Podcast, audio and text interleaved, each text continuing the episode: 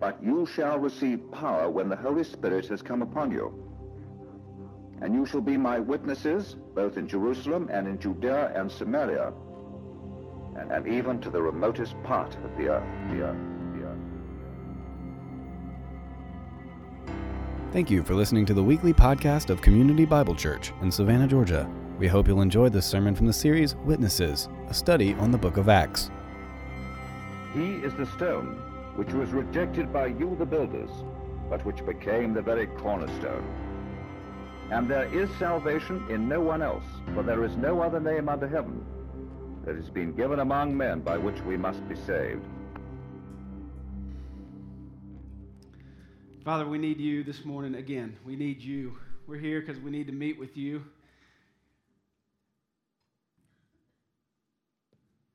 Lord God, we do not want to waste our time on Sunday morning. We don't want to waste your time. We want to meet with you. We want to see you. We want to be refreshed by you. We want to be changed by you. We've got to encounter you, God. We've got to encounter you. Holy Spirit, will you please come and will you please work through your word one more time? Will you please come and will you please build up your church that you love? Lord, this group of people that you have bought with your own blood, would you build us up? Would you strengthen us? And Father, good night. I'm weak. The weak man. I'm a sinful man. I'm a broken man. It is stupid, in my opinion, for me to be up here preaching your word. I pray, God, for your Spirit to please help me. Please help. Please speak to your people. Please build us up, Lord God. And please put in me the passion that your word deserves, that you deserve. We never want to be bored talking about you. You are the least bored one in all the universe. So draw us to you this morning, God. Do it for your own glory, I pray in Christ's name. Amen. All right, you guys, we're going to be in Acts chapter twenty this morning.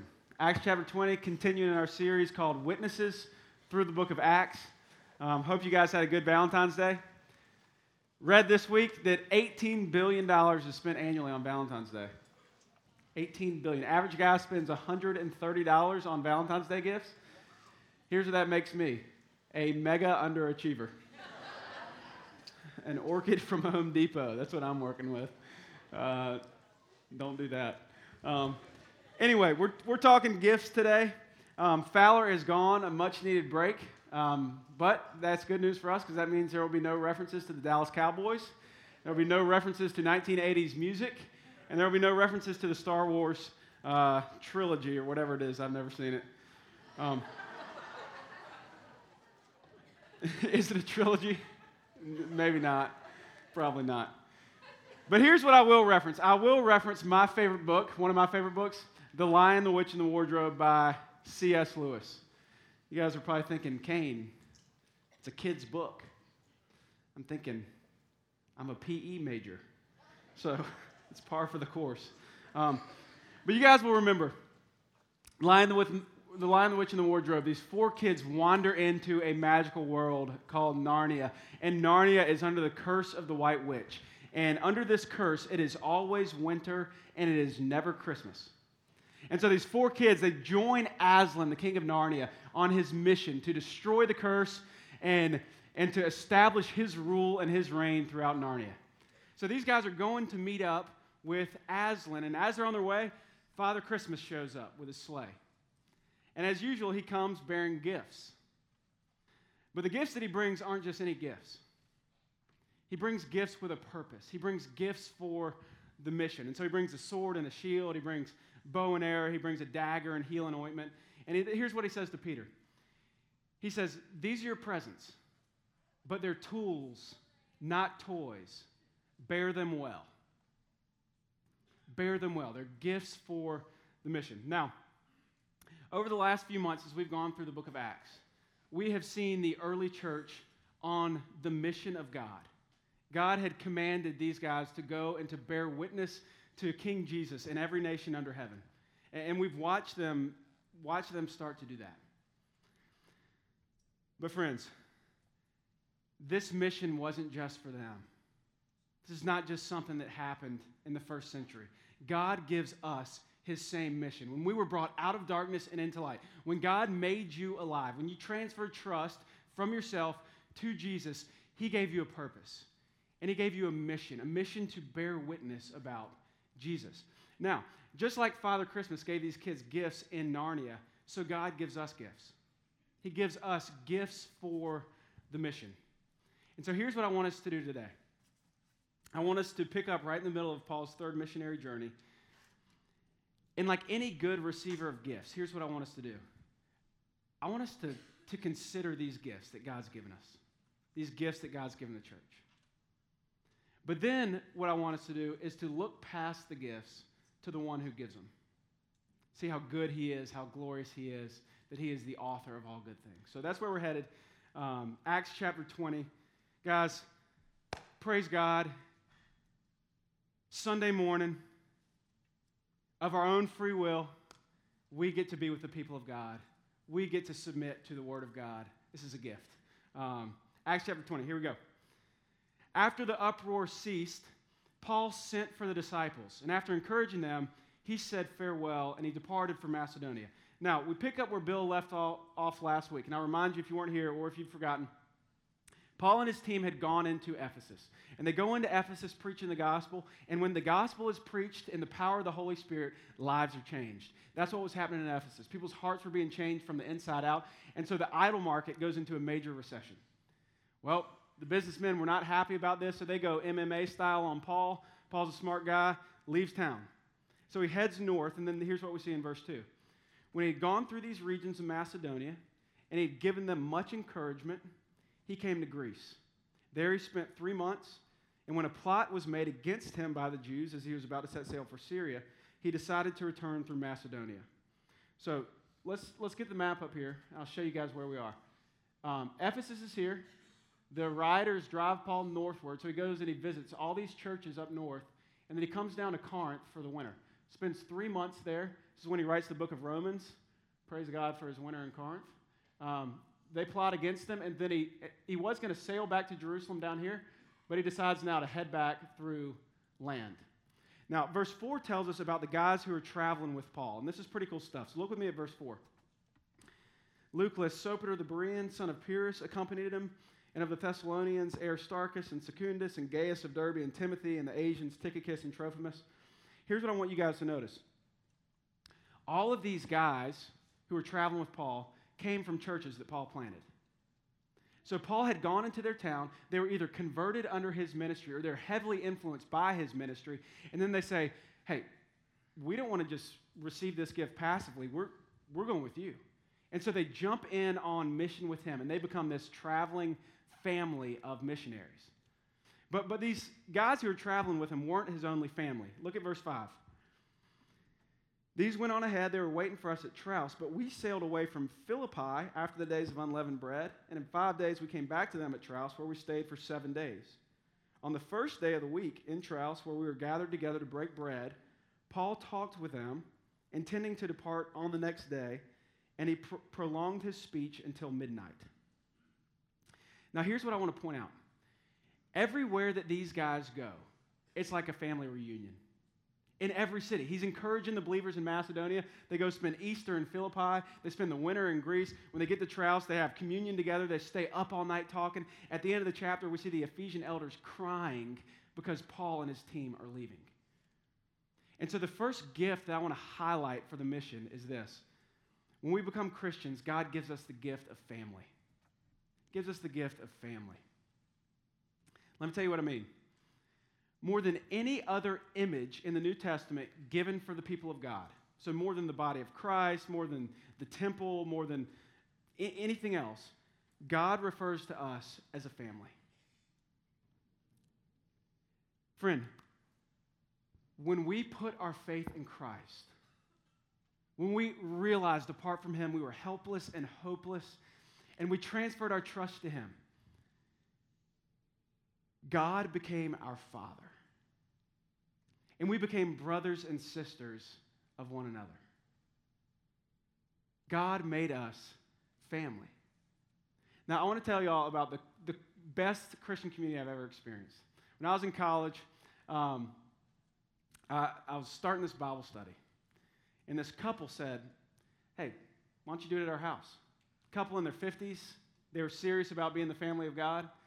Well, before long, they had fifty kids or more meeting every Thursday night at their house, sometimes till midnight. And then the kids started coming around day after day after day after day at their house. This family was horribly inconvenienced by us. I mean, just terribly inconvenienced.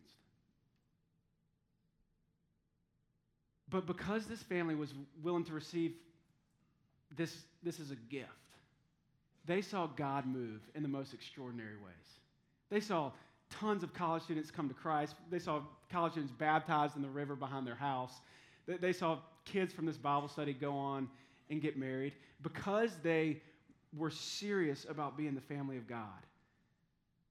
They saw God act in extraordinary ways. And y'all, when I read these passages and when I think about this, this week I'm thinking, man, I feel like I'm missing out a little bit. I feel like I'm not receiving this gift as fully as I ought to. And maybe you're there this morning. Maybe because you don't want to be inconvenienced, you don't get serious about Christian relationships. Or maybe you just don't want to put in the work. Or maybe you've been hurt by church before. I know that's some of you guys. Um, and so it's just easier to come and listen to a sermon and head out the back door.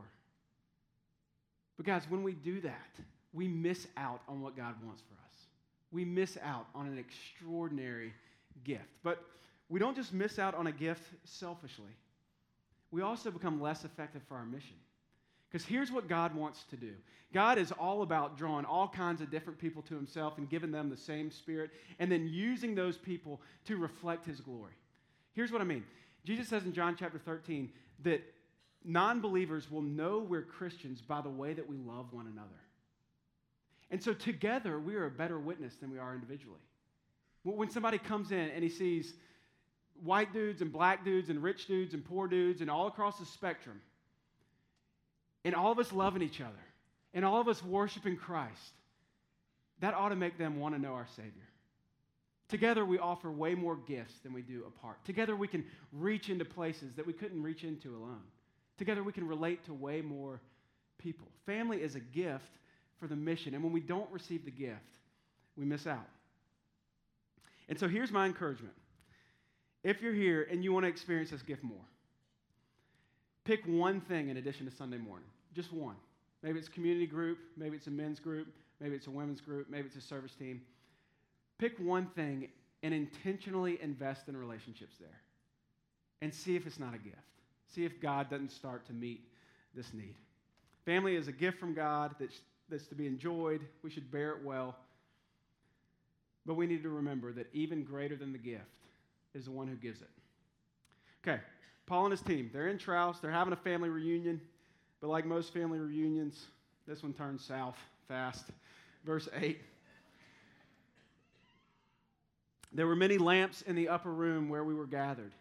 And a young man named Eutychus, sitting at the window, sank into a deep sleep as Paul talked still longer.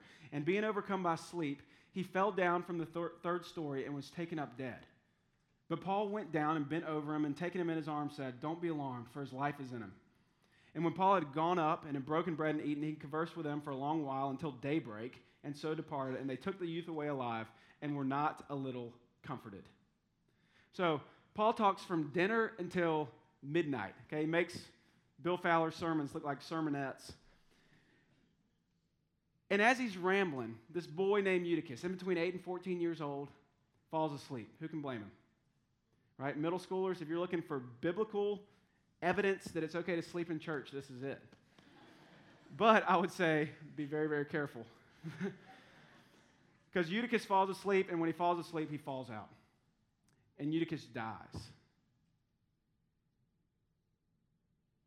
Can you imagine the turn of events in that room?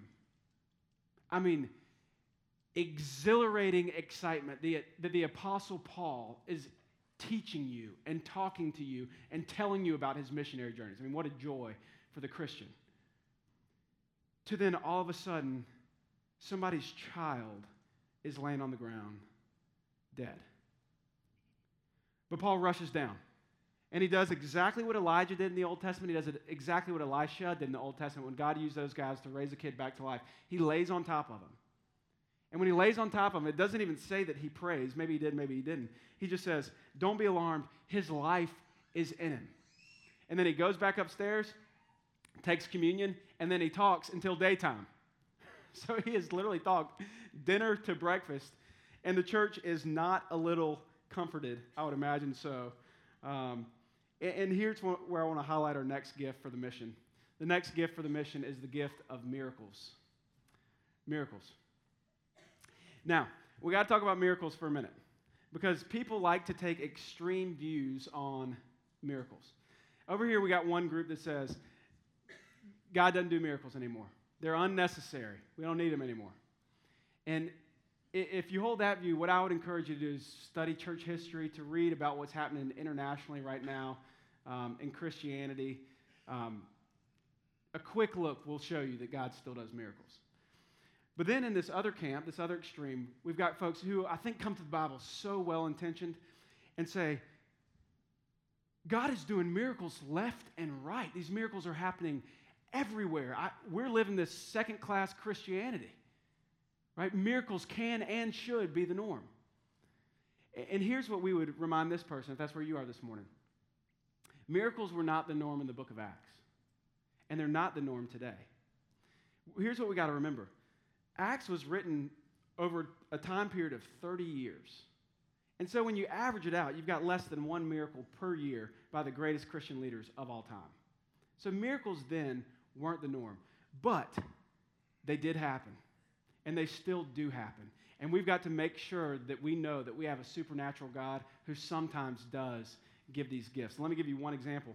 Uh, last week in the U S A Today, okay, so U S A Today, it's not Christianity Today. It's a pretty liberal publication. Here's, here's what they reported. They reported about a fourteen-year-old boy who fell into Lake Saint Louis under the ice. Okay? He was under the ice for fifteen minutes. They took him to the hospital, dead. Dead for forty-five minutes. Doctors are about to go tell his parents what's happened. There's, this is what the U S A Today reports. Unbelievable right here. His mother then came into the room and started praying loudly. What happened next defies explanation. I don't remember what all I said, recalls John's mother, Joy Smith, but I remember, Holy God, please send your Holy Spirit to save my son. I want my son. Please save him. They hadn't been getting a pulse at that time, so all of a sudden I heard them saying, we got a pulse. We got a pulse. His heart restarted. The doctor overseeing his case said, it's a bona fide miracle. Now, no doubt some of y'all in this room are reacting like I did. Immediately, you're thinking, I wonder if he really died. You, you want a natural explanation, right? You've been discipled by the culture that supernatural doesn't exist. Your science teacher, just like mine, carries more weight than the Word of God. But friend, here's the only explanation we need. We have a supernatural God who sometimes works in supernatural ways. And when he does, it's a gift. And, and y'all, when I read this story, immediately my mind goes to Jared Fogarty. Jared stood up in front of us a couple weeks ago, and he talked to us, and he thanked us for praying for him. Jared had fallen from three stories, essentially, on his head. The doctor said he should not have made it. And he stood up here, and he said, praise God, thank you for praying for me. God still gives the gifts of miracles. And we've got to remember that when he does, they're not just our own selfish gifts. They're also gifts for the mission. I can guarantee you that God has used what happened in Saint Louis to draw people to himself. And I can tell you that already in Savannah, Georgia, God is using what happened with Jared to draw people to himself. So they're a gift. We want to celebrate them when they come. But even better than the gift is the one who gives them. Okay, so Paul raises Eutychus, and they return on their way back to Jerusalem. Uh, verses thirteen through sixteen give their route. So they're up here, And basically now they're just going to sail down the west coast of Turkey. And, you know, interestingly enough, they purposefully skipped Ephesus. Paul knew that if they stopped in Ephesus, it would take too long. They'd be endangered. But he comes down here to Miletus, and he still wanted to talk to the Ephesian elders. It was going to be the last time he saw them, so he says, you guys come down to me. So that's what we see starting in verse seventeen. Or verse eighteen we'll pick up. He says, you yourselves know, this is addressed to them, how I lived among you the whole time from the first day that I set foot in Asia, serving the Lord with all humility and with tears and with trials that happened to me through the plots of the Jews, how I did not shrink from declaring to you anything that was profitable, and teaching you in public and from house to house, testifying both to Jews and to Greeks of repentance toward God and of faith in our Lord Jesus Christ. So Paul's got one last shot to encourage these elders in Ephesus. And the first thing he goes to is, remember the way that I lived. And it's interesting that he doesn't just start his address to them this way. He also finishes it. Look at verses thirty-three through thirty-five. He says, I coveted no one's silver or gold or apparel. You yourselves know that these hands ministered to my necessities and to those who are with me. In all things I have shown you that by working hard in this way, we must help the weak and remember the words of the Lord Jesus, how he himself said, it's more blessed to give than to receive. So what Paul's doing is he's highlighting the way that he lived life. He's telling these elders, remember the way that I lived my life. And look at the things that he cites. The first thing that he says is, I served the Lord with humility even when it was tough. I served him humbly, even when it was hard. I did everything I could to build you guys up. Publicly, privately, I talked over and over and over again of the grace of God. I kept steering you guys back to the gospel. And then at the end, we see him saying, I worked hard. I wasn't greedy. I cared for the needy. And here's what Paul's doing. He's telling these guys, see my example, imitate me. Remember what I did. Now you guys go and do likewise. And this is a gift from God, you guys, because here's what God knows about us. We're not the sharpest tools in the shed. And if you just tell us to do something, we don't always get it right. But if we can see it, that's an extraordinary gift. And so the, the next gift that God gives us for the mission is the gift of examples. Examples. All right. My wife didn't want me to say this, but I'm going to get vulnerable with you guys. Sometimes, when I'm in the car by myself, I pick my nose. I do. I know, some of y'all are embarrassed for me right now. It's true. Um, I need to bring it into the light so there can be healing. Um, and Victoria's been telling me, William, you're gross. You have to stop. Guys, I think I finally turned the corner. The other night on my way home, I saw this guy in the car next to me with his finger way up his nose. And I thought, dude, do I look like that? If I look like that, I cannot do this anymore. Okay? Victoria just telling me wasn't enough. I had to see it with my own eyes. I had to, I had to see an example. And y'all, this is true everywhere.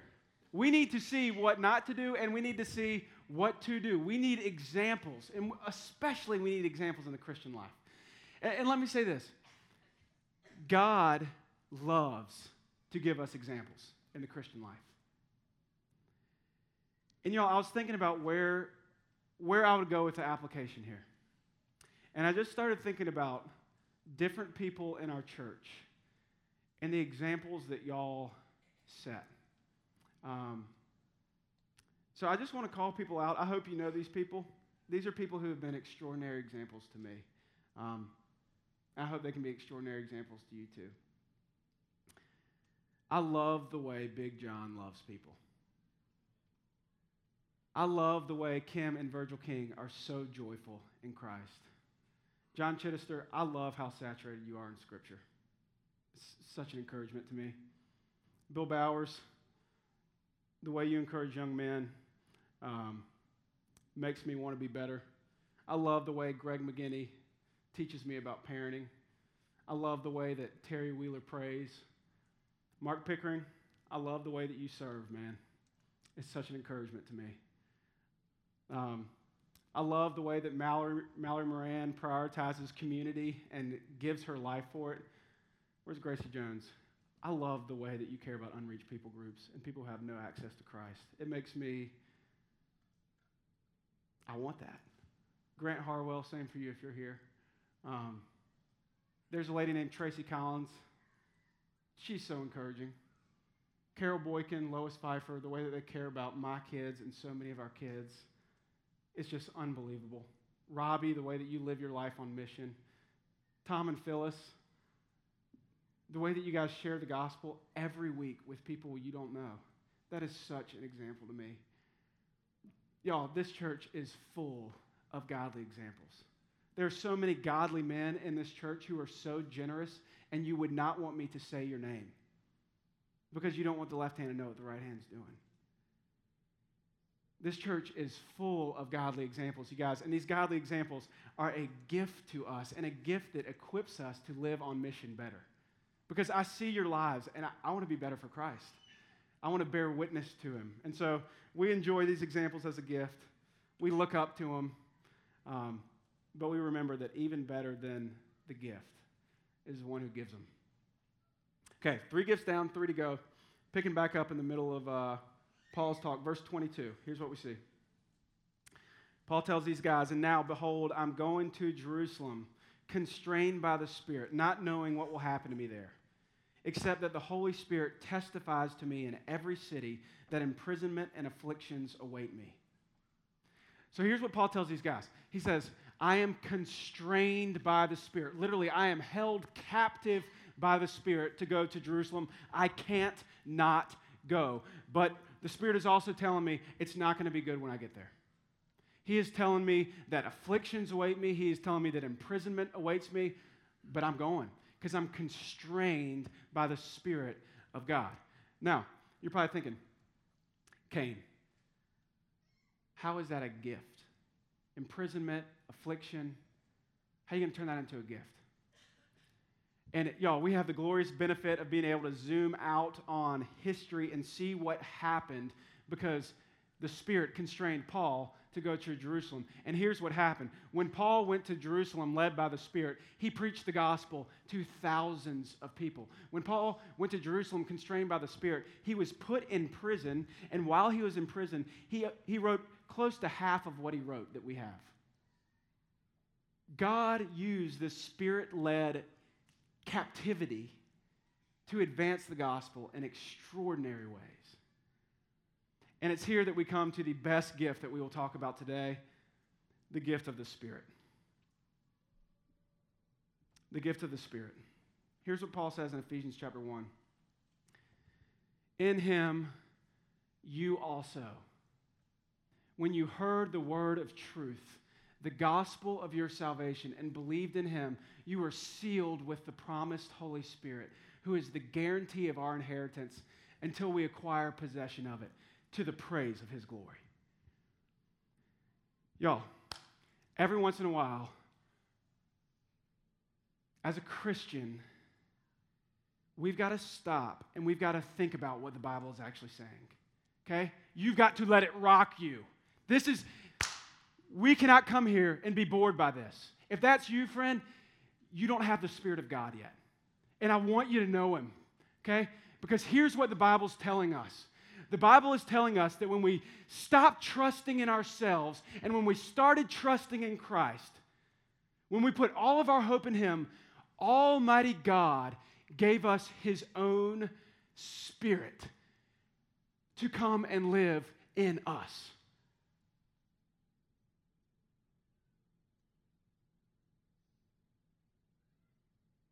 The Spirit of God to dwell in you.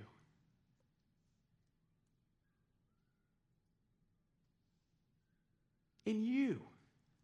In me. Guys, do you you don't know how sinful I am. I don't even know how sinful I am. I am a wretch. I'm begging God as I come to preach a sermon, make my heart warm, make my heart feel these things, because I don't naturally feel these things. I naturally sin. I'm naturally selfish. I naturally don't want to serve my wife and kids. I naturally want to serve myself. But God would give me His own Spirit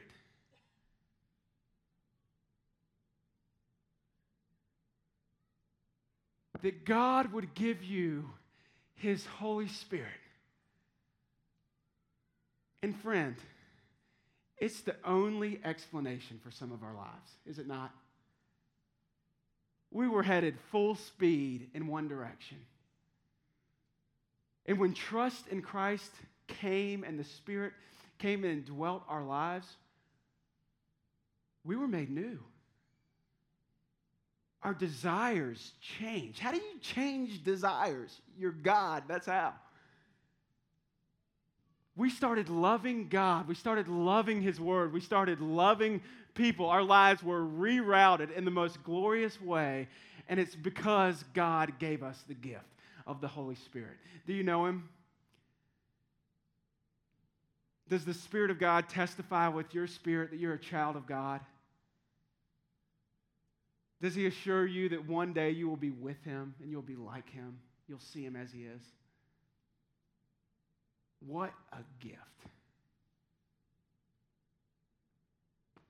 And not just a gift for our selfish benefit, a gift for the mission. The Spirit is the Spirit of mission. He is the one who leads us. He is the one who guides us. He is the one who directs us. He is the one who helps us pray when we don't know what to pray. He helps us speak when we don't know what we should say. And when we do step out there and bear witness to our King, the Spirit of God draws people to Himself. What a gift. And let me remind you guys, and I remind myself, the more we embrace God's mission, the more we will experience of His Spirit. And I hope, I know that all of us, we drift into living for things other than God and other than the purposes of God. But friend, if that's you today, if you're living for your job or even for a great gift like your family, you're settling for a lesser pleasure. You're missing out on the Spirit of God and how you might know God more. So we remember that the Spirit is a gift. Um, He's a gift even when He leads us to do hard things like He did to Paul. All right, picking back up in verse twenty-four. Um, Paul's in the middle of a thought. He says, I'm constrained to go to Jerusalem, but I don't account my life of any value, nor is precious to myself, if only I may finish my course and the ministry that I received from the Lord Jesus to testify to the gospel of the grace of God. And now, behold, I know that none of you among whom I have gone about proclaiming the kingdom of God will see my face again. Therefore, I testify to you that this day that I'm innocent of the blood of all, for I did not shrink from declaring to you the whole counsel of God. So Paul's headed for Jerusalem. He's headed for Jerusalem no matter what. And the reason why he's headed for Jerusalem is because he is gripped by this task that God has given him. God has given him this task that we see in verse twenty-four, verse twenty-five, and verse twenty-seven. He has been commissioned to testify to the grace of God. Right? In verse twenty-five, he is to declare or to proclaim the kingdom of God. And then in verse twenty-seven, to declare the whole counsel of God. So it was Paul's task. He was going throughout the known world, and he was telling of the good grace of God that has come to sinful humanity. Now, we've got to remember that when this was written, um, or, or this was written, these events, I should say, um, happened late fifties A D, so probably fifty-seven A D.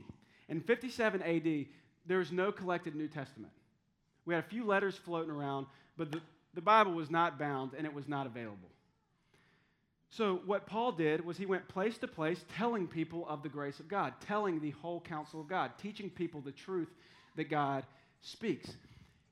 But all the while, my friend, God was preparing a gift for all those who would come after Paul. You see, while he was talking about it, he was also writing about it. And through guys like Luke and Paul and John and James and John Mark that we've read about in this book, God gives us another gift for the mission. He gives us the Bible. The Bible.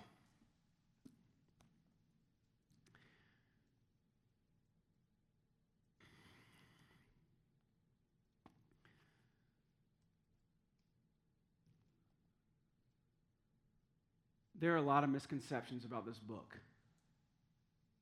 A lot of people think it's irrelevant. A lot of people think it's just outdated guidelines. Some people think that this book is just sort of a collection of stories. Some are true, some are not. Good moral lessons. It's not what sits in your lap. The Bible has some guidelines. The Bible has some cool stories. That's not what it is. Friend, the book in your lap is the real revelation of the one true God and what he has done and will do in human history to bring a race of rebellious creatures back to himself for the praise of his own glory. It is the true story of the whole world. It is the real account of the real God's real grace to real sinners.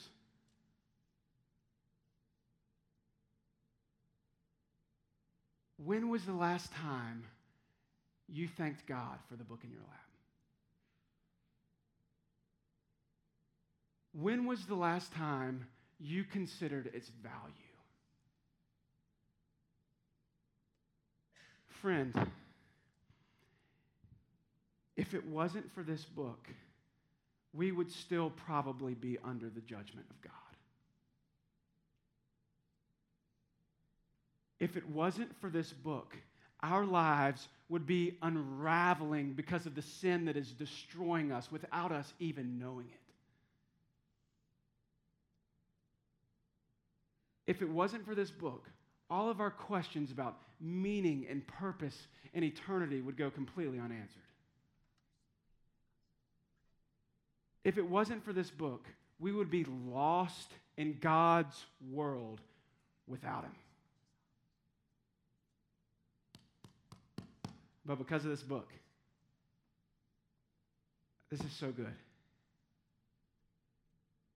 Because of this book,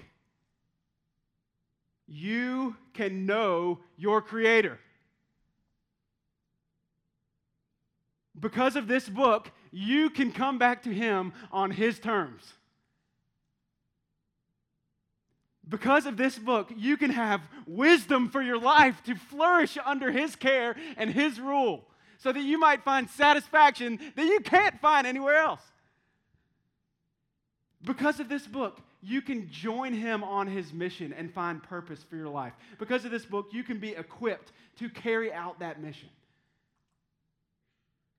What a gift!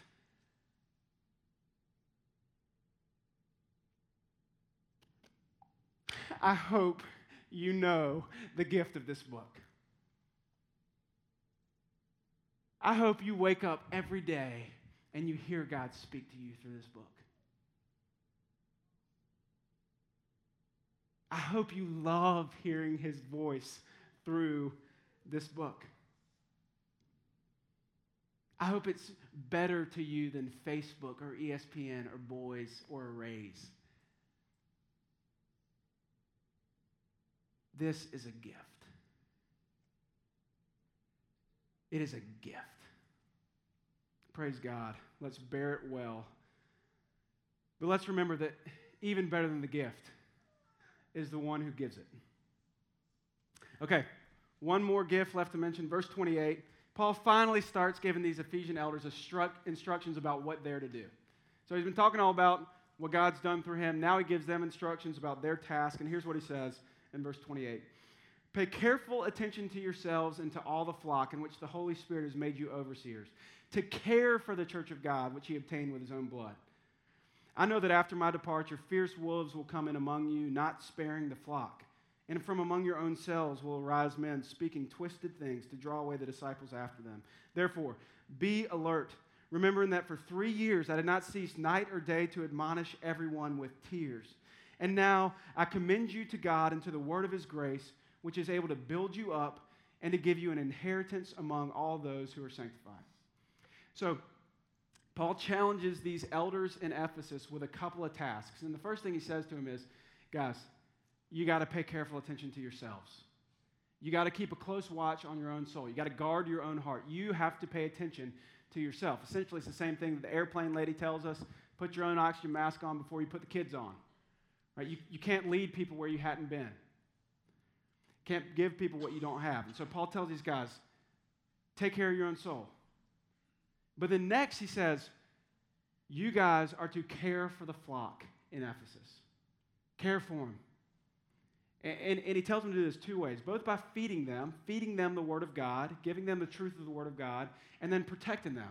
Protected them from twisted teaching, from twisted teachers.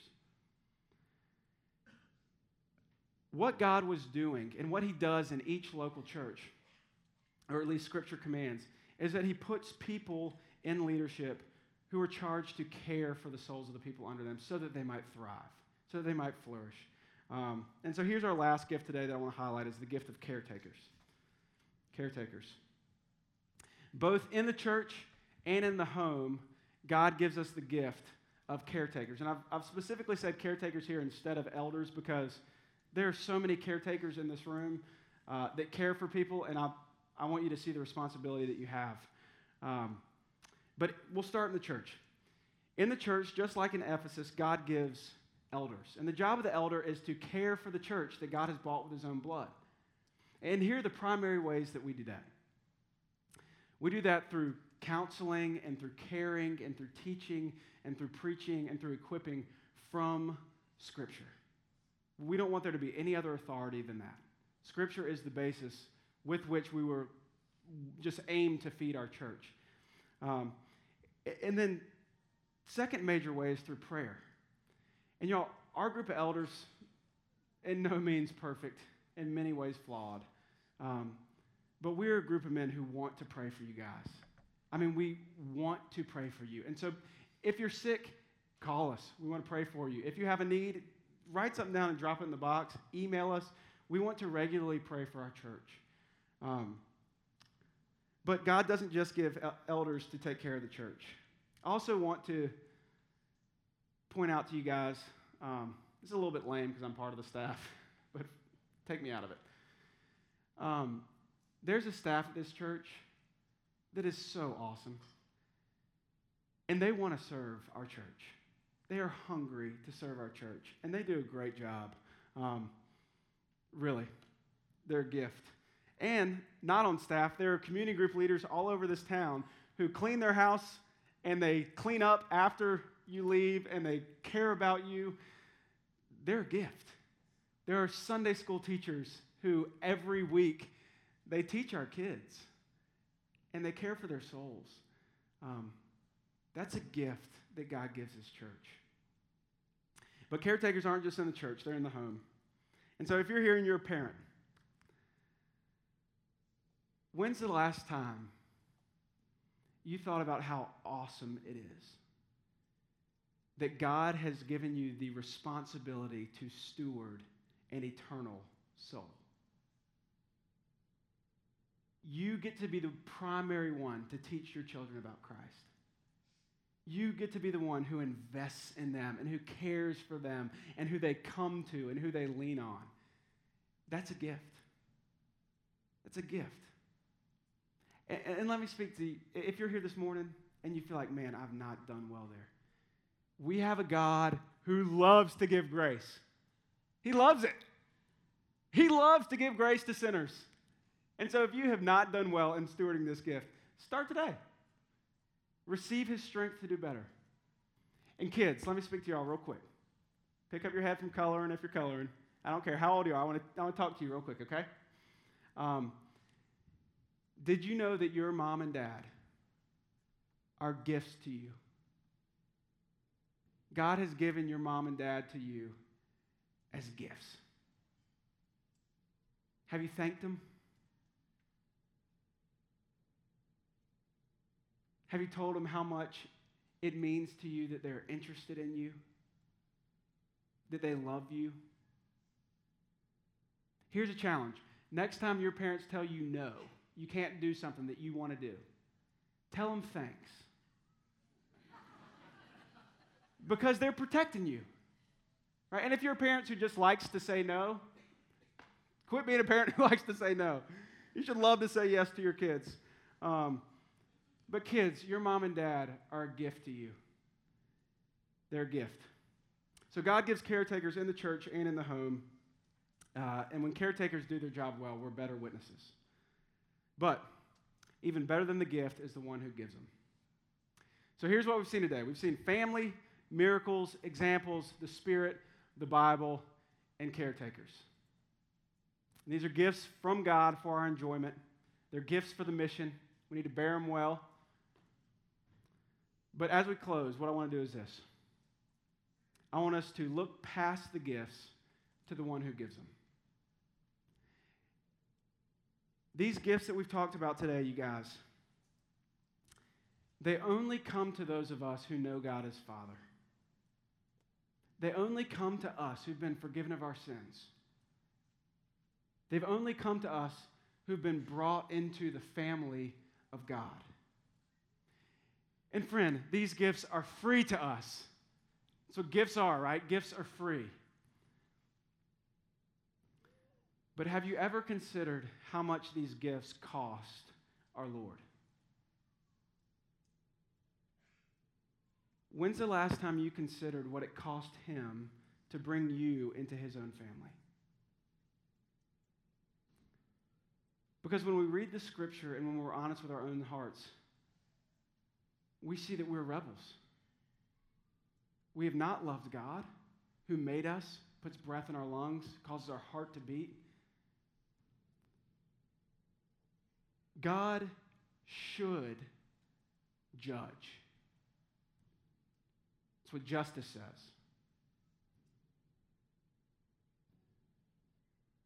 But friend, while we were rebelling, God looked on us in love. Not because of who we are, because of who he is. He's the one you were created for. All good is in him. And he looked on us in love, and so the Father sent the Son into human history. Jesus Christ loved God perfectly, loved people perfectly. But he came to bear our judgment. That's why he came. He came to die. So on a Roman cross, thirty-three A D, Jesus of Nazareth, God the Son, was forsaken by his Father, so we might be accepted. He was cast out so that we might be brought in. He endured the full, furious wrath of God, so that we might only ever experience his love, his gifts. He was exiled so that we might be welcomed home, back into the family, back to the Father who made us, back to the one who everything we've ever enjoyed, it was his idea. We were made for him. He's the one who gives all these gifts, and they came at great cost to him. So way more valuable than any of them. The one who gives them.